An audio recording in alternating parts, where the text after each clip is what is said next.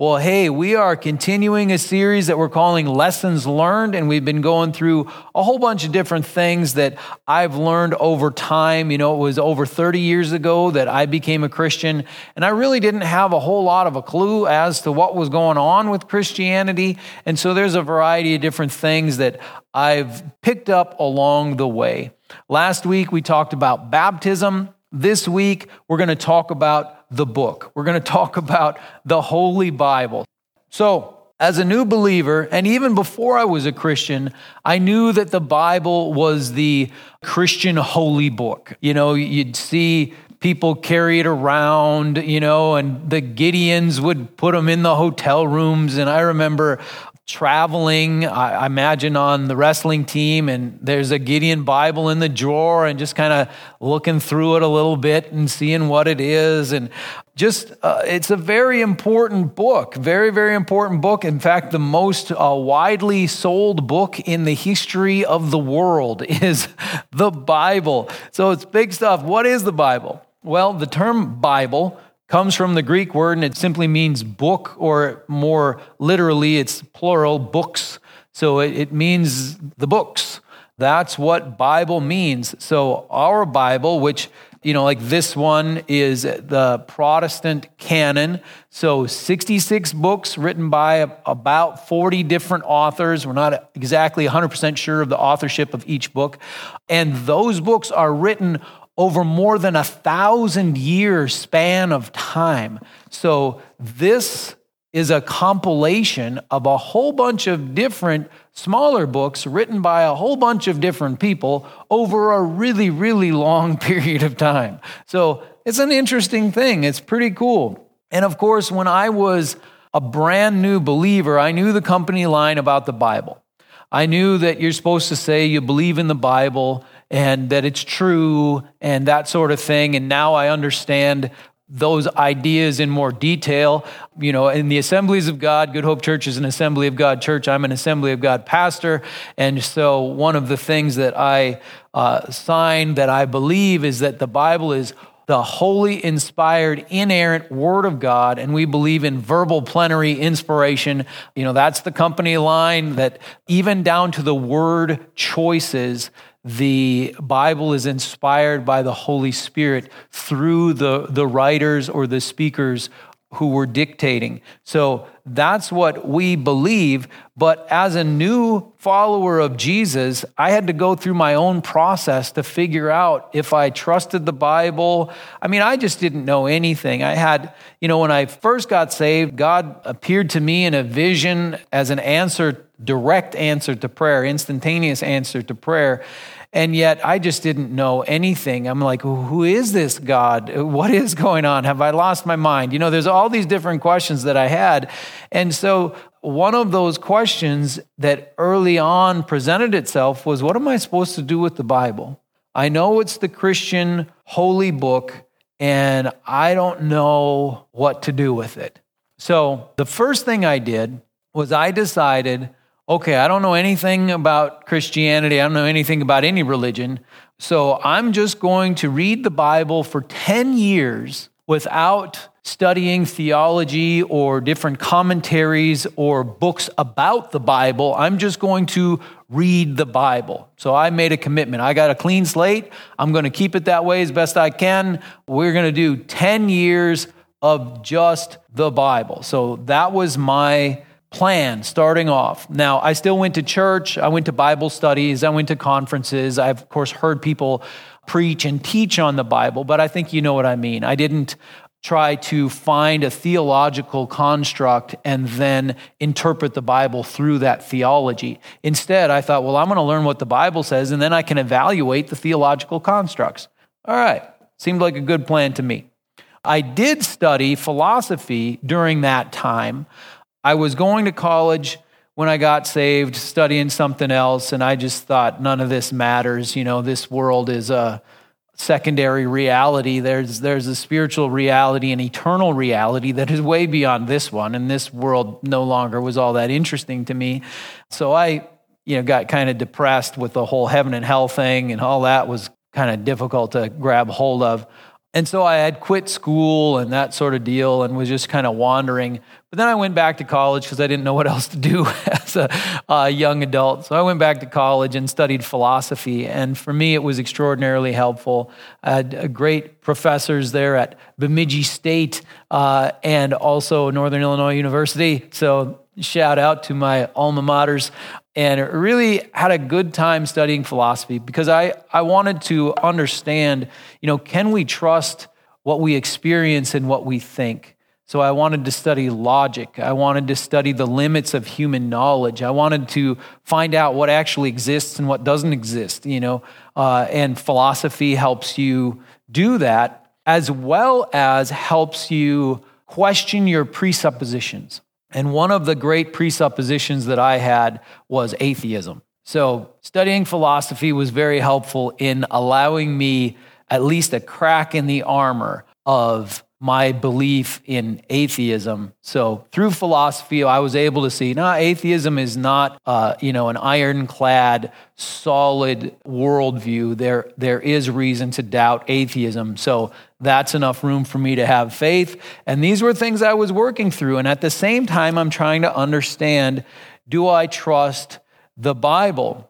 So as a new believer, now I'm maybe five years in I'm uh, in the middle of my master's degree in philosophy, and uh, Pastor Wayne from the church I was going to asked me what my perspective on the Bible was. Do I believe the Bible's true? And I said, you know, I believe that God is real and God is powerful and He interacts with us. And I believe in prayer. And I believe also in the ability of human beings to mess up the things of God. And I see a whole lot of fingerprints on this book. That's what I told him. And he kind of wasn't sure what to do with it. I, you know, because basically I was saying, I bet people have messed this up. You know, I bet there's something good from God, but I bet people have messed it up. That was where I was at five years in, and he didn't really know what to do with that. So I was a little difficult to deal with. So, anyway, that's where I was. I wasn't sure about the whole book. And I was diligently studying the scriptures at the same time.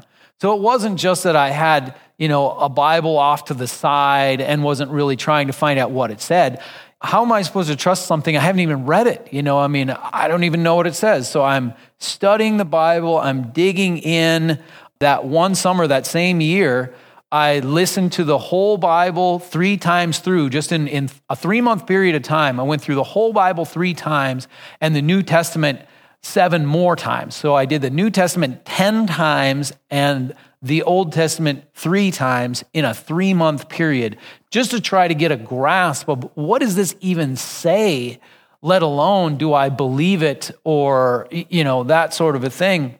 And then I also endeavored to prove out the Bible verse by verse, starting in Genesis chapter 1. I don't remember what year that was, but it was in that same kind of time frame. So I'm like, okay, I'm going to go to Genesis 1. If I'm going to find out if this thing is true, let me look at it verse by verse and prove it out. So Genesis 1 is kind of a harsh place to start when you're trying to prove out the Bible, but it's the beginning, so that's where I went.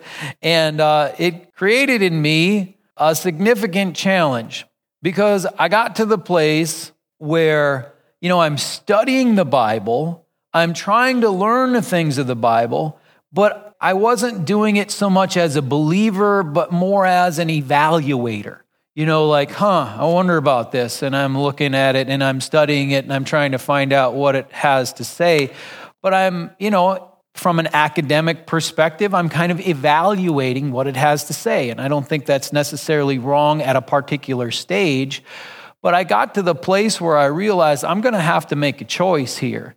I had studied it through, you know, I've familiarized myself with what's going on in the scriptures and the differences between the different books in the Old Testament and the New Testament and all these different things that are going on. It's actually quite complex.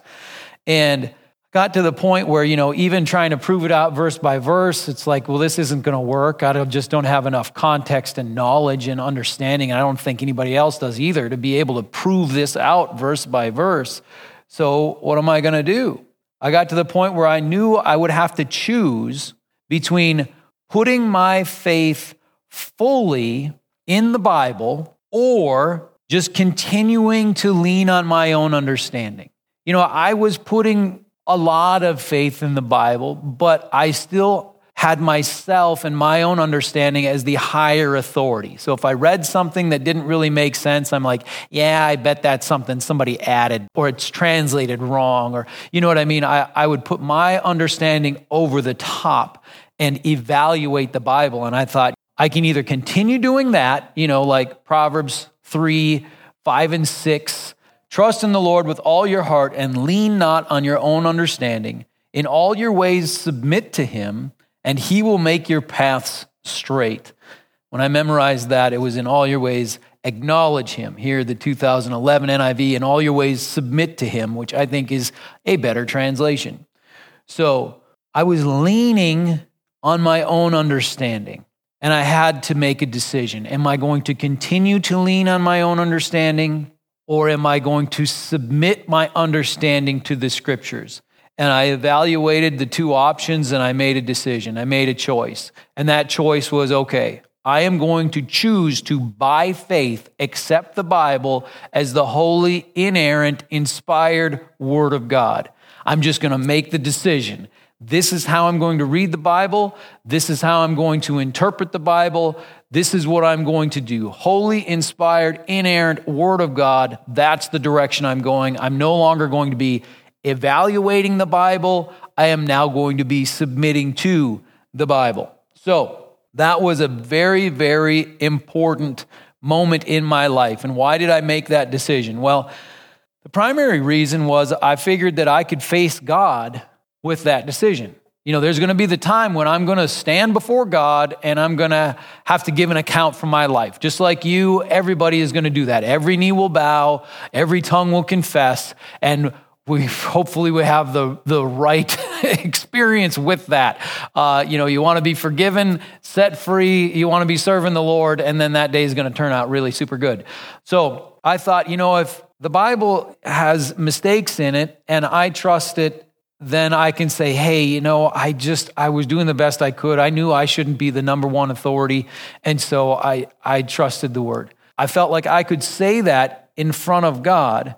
But let's say it turned out to actually be the holy, inspired, inerrant word of God. And I was like, yeah, I don't know. I don't think so. And then I had to face God with that. I'm like, that doesn't sound good to me. And James 4:11 kind of rung in my spirit as I was going through this process and James 4:11, uh, just a very simple verse. The last part of it is the part that really stuck with me. It says, "Brothers and sisters, do not slander one another. Anyone who speaks against a brother or sister or judges them speaks against the law and judges it. When you judge the law, you are not keeping it, but sitting in judgment on it." So we're supposed to love our brothers and sisters in Christ. We're supposed to be unified as believers in Jesus. And so if we're speaking against one another, we are saying, nope, that part of what Jesus said is baloney. I don't believe it. So we're not keeping the law. We're judging the law and saying we know better than Jesus does. So that's basically what's going on there. And I thought, well, if if I'm not keeping the scriptures, the truths of God, I'm judging them, then that's a bad spot to be. I just don't want to be in that spot. I'm, I'd rather trust this and go forward than be in that spot. And so you can judge whether or not that's the right decision making process, but that was my process. I'm like, okay, I'm going to do this, I'm going to believe it. And then an amazing thing happened, and that is that the result was absolutely life changing. I got to tell you, getting saved, baptized in the Holy Spirit, and then believing the Bible is true are the three most significant spiritual experiences in my life. Just believing the Bible's true probably had the most practical, life changing power for me. Now, looking back, I don't believe the Bible because of that choice I made. I believe the Bible because of the power that I've seen come forth in my own life as I walk in obedience to the scriptures. That's now why I believe it, not because of, well, I'm going to face God. I'm like, wow, I've seen it work over and over and over. And that to me is so amazing. And why is that? Well, I went from 2 Timothy 3 7 to John 8 31 and 32 in my heart. So 2 Timothy is where uh, the Apostle Paul is writing to the young pastor Timothy, and he is telling him a whole bunch of things. And in this spot, he is criticizing false teachers. And he's saying all these things about these people that are doing it wrong. And one of the things he says is in verse 7 of chapter 3 of 2 Timothy, he says these, these false teachers, they're always learning, but never able to come to a knowledge of the truth. Always learning, but never able to come to a knowledge of the truth. And that was where I was at as I was evaluating the scriptures. I'm learning, I'm finding out more of what's going on, I'm becoming more aware of what the scriptures have to say. But the power of God in my life isn't exactly happening.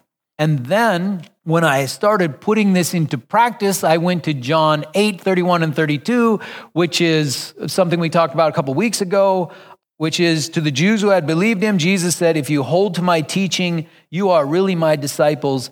Then you will know the truth, and the truth will set you free. So if you weren't with us a couple weeks ago, go uh, watch that sermon, get caught up with that. But having the truth set you free as you walk in submission to the teachings of God is completely different than being ever learning but never able to come to a knowledge of the truth, you know, always in process but never getting anywhere. I'm like, yeah, that is exactly my experience. So it was a big deal, super life changing. And the other big part of it is now I get to be a preacher. I mean, without that decision to trust the Bible as the holy, inspired, inerrant word of God, I don't get to be a preacher. You know, I'm just preaching the Bible. Here's my preaching strategy. So if you want to be a preacher or you are a preacher, here's my preaching strategy. Hope it helps you out. Find the life changing truths of the scripture, live them out, and then talk about them. That's it. what does the Bible have to say about how we're supposed to live our lives? Well, then go do it. And what happens? Then tell people about that. That's my basic strategy. So I think it's a good strategy. And I also had a friend, a mentor to me named Doug, who was a great, great, great, great guy, helped me out a ton as a young pastor. And one thing he said to me is, you know, Mike, the, uh, the Bible has its own anointing.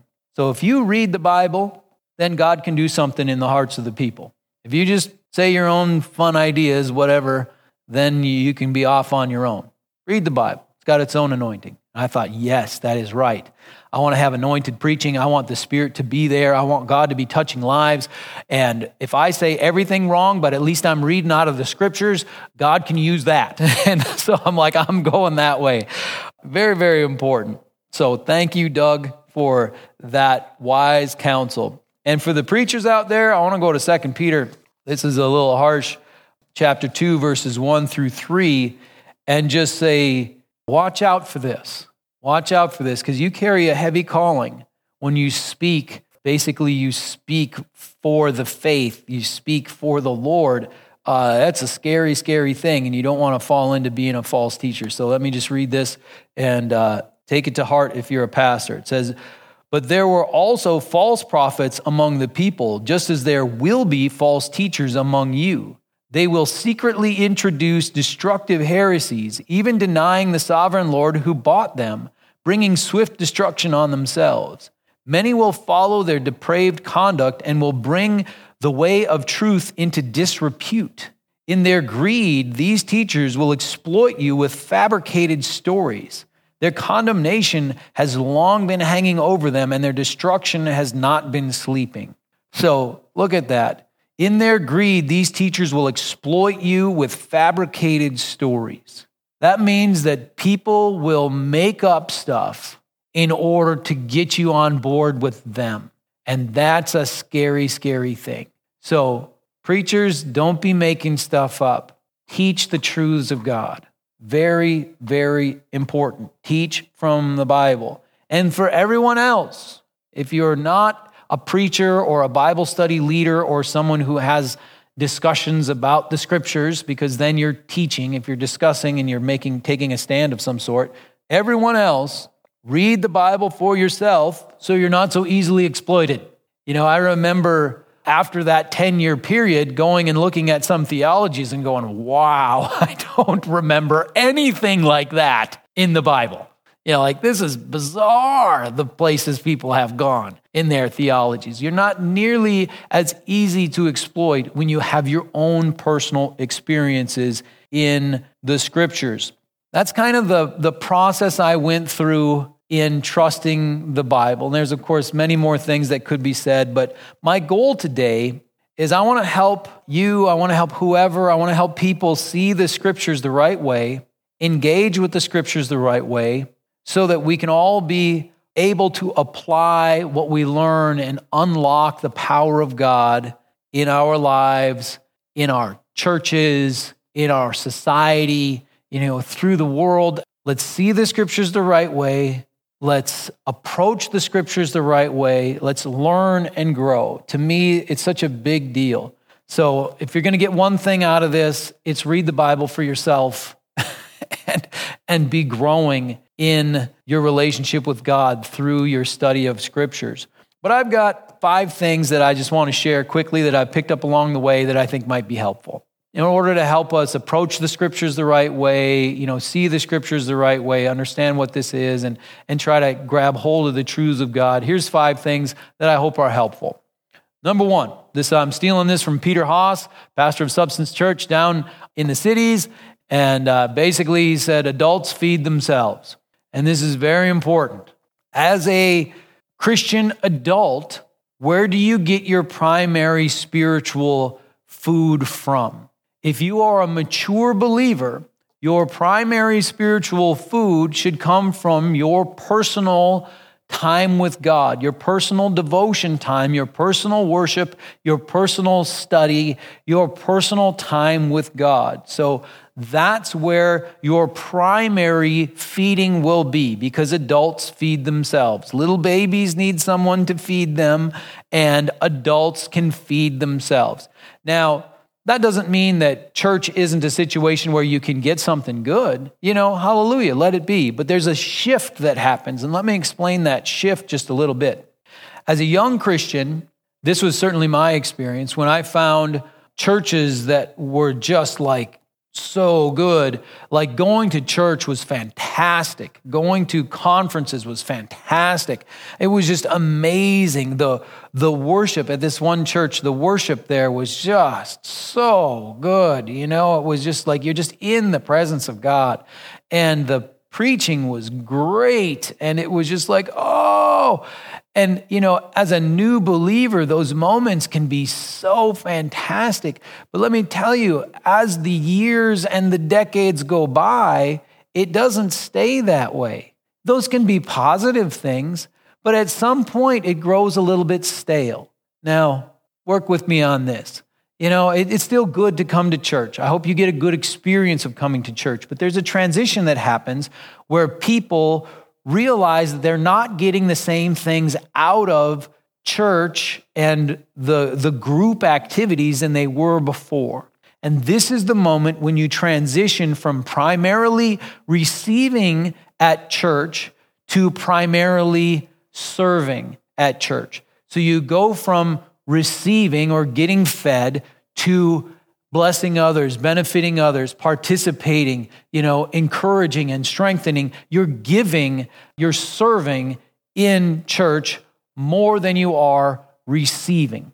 You receive primarily in your personal devotional time because adults feed themselves. So if you've been a Christian for more than maybe five years, it's time for you to realize you probably heard a sermon on, you know what, you should read the Bible before. It's not going to be something shocking and new when you listen to the, the preacher. You know, uh, you've probably heard the songs before. You've probably been there. You've done that. It's just not the same. That's when instead of complaining about the church and going, I'm not getting fed, and then running off somewhere else to get fed and try to stay a spiritual baby with somebody spoon feeding you, instead, you get fed in your personal times with God, and then you come to church to serve, to be a blessing, to help others.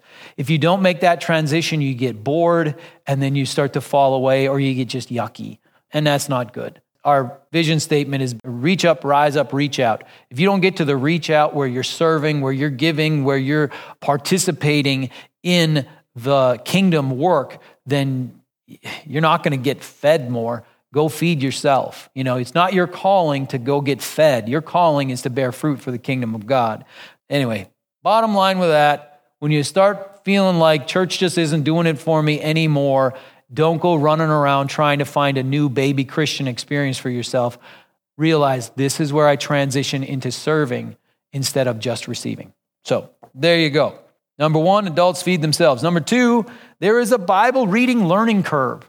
When I first picked up a Bible and somebody said, Hey, you should read this Bible. And I said, Okay. And he said, Where do you want to start? And I said, I don't know, the beginning. He said, How about the beginning of the New Testament? Let's start you off in the book of Matthew, which is great because if I had started in Genesis and then been working through the Pentateuch and all that stuff, I think I would have probably stopped.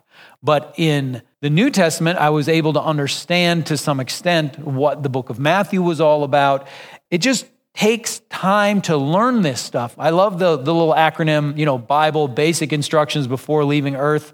You know, that's cool. But you just open this up to any page, and it might be something that doesn't even make any sense to you at all. So you need to learn the context. You need to learn what's going on. And let me just give you a brief description of what the New Testament has. So the New Testament is in the timeline, the last books of the Bible that were written, and they were written from the time of Jesus into the early church, from basically just around the time of the birth of Christ to maybe a hundred years ish later, where you've got the early church going and all that stuff. So that first century is where uh, the New Testament comes from. And the first four books of the New Testament are what we call the Gospels, and these are accounts, four separate accounts of the life and teachings of Jesus. There's overlap in there, but there's also dispersion in there. So there's the first four books Matthew, Mark, Luke, and John are the Gospels.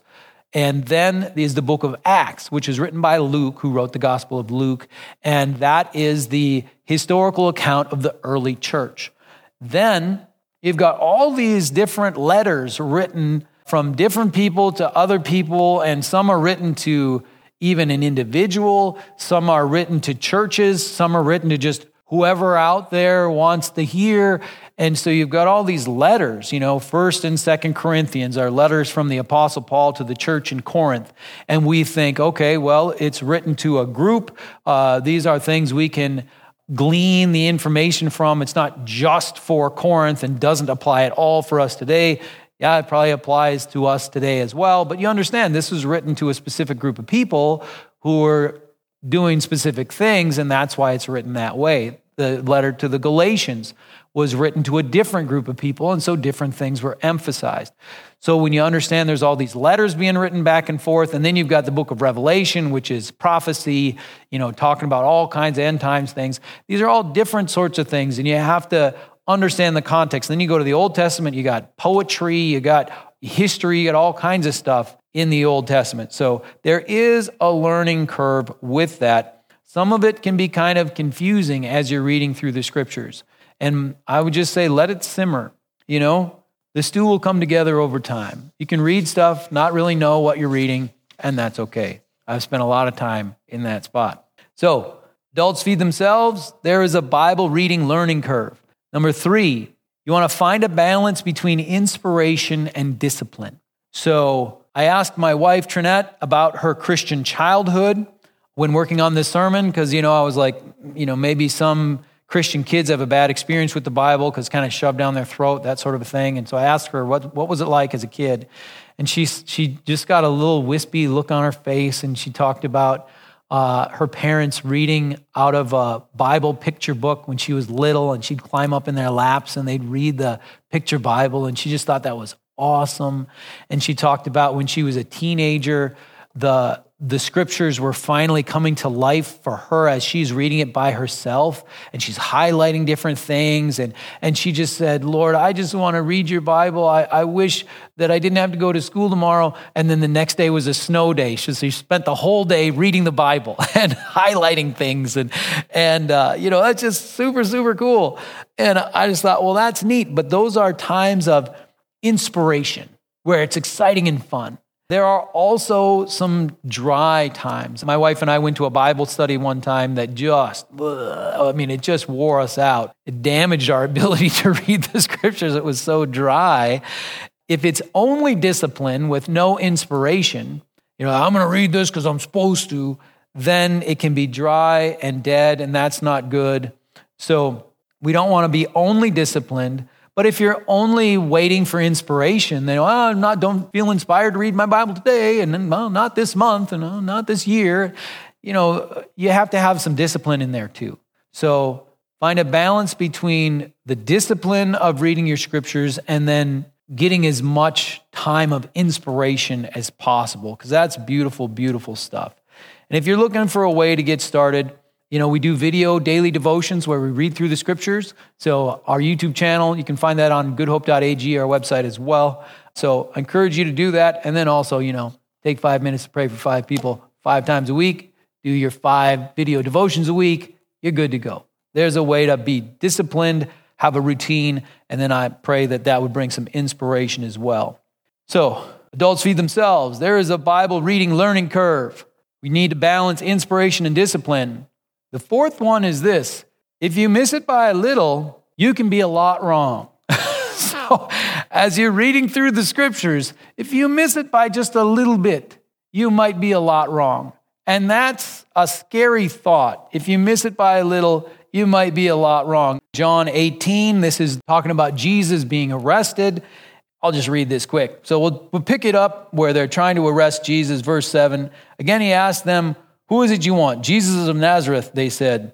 Jesus answered, I told you that I am he. If you are looking for me, then let these men go. This happened so that the words he had spoken would be fulfilled. I have not lost one of those you gave me. Then Simon Peter, who had a sword, drew it and struck the high priest's servant, cutting off his right ear. The servant's name was Malchus. Jesus commanded Peter, Put your sword away. Shall I not drink the cup the Father has given me? So Peter, so close, should you defend Jesus? Yeah. Should you stand up for Jesus? Yeah. Should you be loyal to Jesus? Yeah. Should you be willing to give your life for Jesus? Yeah. What does that mean? Hit somebody in the head with a sword. That's what that means. Jesus like, no, so close. A little bit off can make you a lot wrong. And I tell you, as Christians, we don't want to be hitting people in the head with swords. You know, be just about there, but miss it. The other person in this little section is Caiaphas. He missed it by a little. Caiaphas, if we jump down to first verse 14, he was the high priest. Caiaphas was the one who had advised the Jewish leaders that it would be good if one man died for the people. And I'm just going to jump back to chapter 11 where we see that come forth, uh, starting in verse 49. Then one of them, named Caiaphas, who was the high priest that year, spoke up You know nothing at all you do not realize that it is better for you that one man die for the people than the whole nation perish. So this is the reference we're talking about. He did not say this on his own, but as high priest that year, he prophesied that Jesus would die for the Jewish nation, and not only for the nation, but also for the scattered children of God to bring them together and make them one. The high priest of Israel prophesied that Jesus would die for the Jewish nation and for the scattered children of God to bring them together and make them one. Like that's the New Testament. Next verse. So from that day on, they plotted to take his life. so like, all right, well, let's kill him then. So close, Caiaphas, so close. If you miss it by a little, you can be a lot wrong. So don't jump to conclusions. Let different biblical concepts blend. Don't run with partial truths. Don't throw out foundational truths like love your neighbor and the unity of the believers for your pet theological detail. You know, if you miss it by a little, you can be a lot wrong. So you want to be careful. And the last one is help other people. You know, help other people. Parents, help your kids fall in love with the scriptures. Let's say you've got a Bible study group where it's peers, you know, college age, high school age, adults, doesn't matter. you can encourage each other and strengthen each other. It's just so important. You know, and I just want to say, as a dad, to the dads out there, help your kids fall in love with the scriptures. Don't give them too much discipline with zero inspiration, but don't just wait for something good to happen either. Let's have inspiration and discipline. That's just from me to you, man. Do that. Help them out that way. And I want to go to Hebrews 10 23 through 25. That's what that's all about. Let us hold unswervingly to the hope we profess, for he who promised is faithful. And let us consider how we may spur one another on toward love and good deeds, not giving up meeting together as some are in the habit of doing, but encouraging one another, and all the more as you see the day approaching. Let's encourage and strengthen each other. Dads, do that for your kids. Do that for your friends. Everybody, help each other grow in the scriptures. I hope this was helpful. Having a good relationship with the scriptures is very, very important. And I want to finish up with uh, 2 Timothy chapter 3. This time it'll be verses 14 through 17. Paul is writing to Timothy, this young leader, and he says, But as for you, continue in what you have learned and have become convinced of, because you know those from whom you have learned it and how from infancy you have known the Holy Scriptures, which are able to make you wise for salvation through faith in Christ Jesus. All Scripture is God breathed and is useful for teaching, rebuking, correcting, and training in righteousness, so that the servant of God may be thoroughly equipped for every good work. Let's study the Scriptures. I see Bible reading as a big part of discipleship. To me, discipleship is just learning how to be a Christian. Read the scriptures. They're powerful. They will help you learn what they have to say, and you can go from there. So let's pray and uh, let's just believe God to have a vibrant, healthy relationship with the Holy Scriptures. So, Heavenly Father, thank you for your goodness. Thank you for your grace and mercy. Thank you, Lord, that you have given us your word and you don't leave us here to just try to figure it out. But Lord, we need help understanding. I pray, Lord, that you would empower us by your Holy Spirit to understand what your word has to say.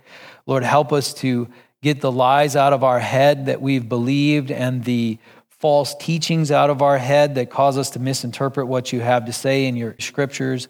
And Lord, let your spirit just bring forth all truth in our hearts and our minds. So, Lord, bless us with this as we seek you. And if you're listening and you've not given your life to Christ, now is your time. Ask for forgiveness, pledge your life to Jesus, and you will become a child of God with everlasting life, and you can learn these ways and walk in them. So, Father, I pray your blessings on each one. Let your peace, your grace, your mercy, your love, and your joy be upon us. In Jesus' name, amen.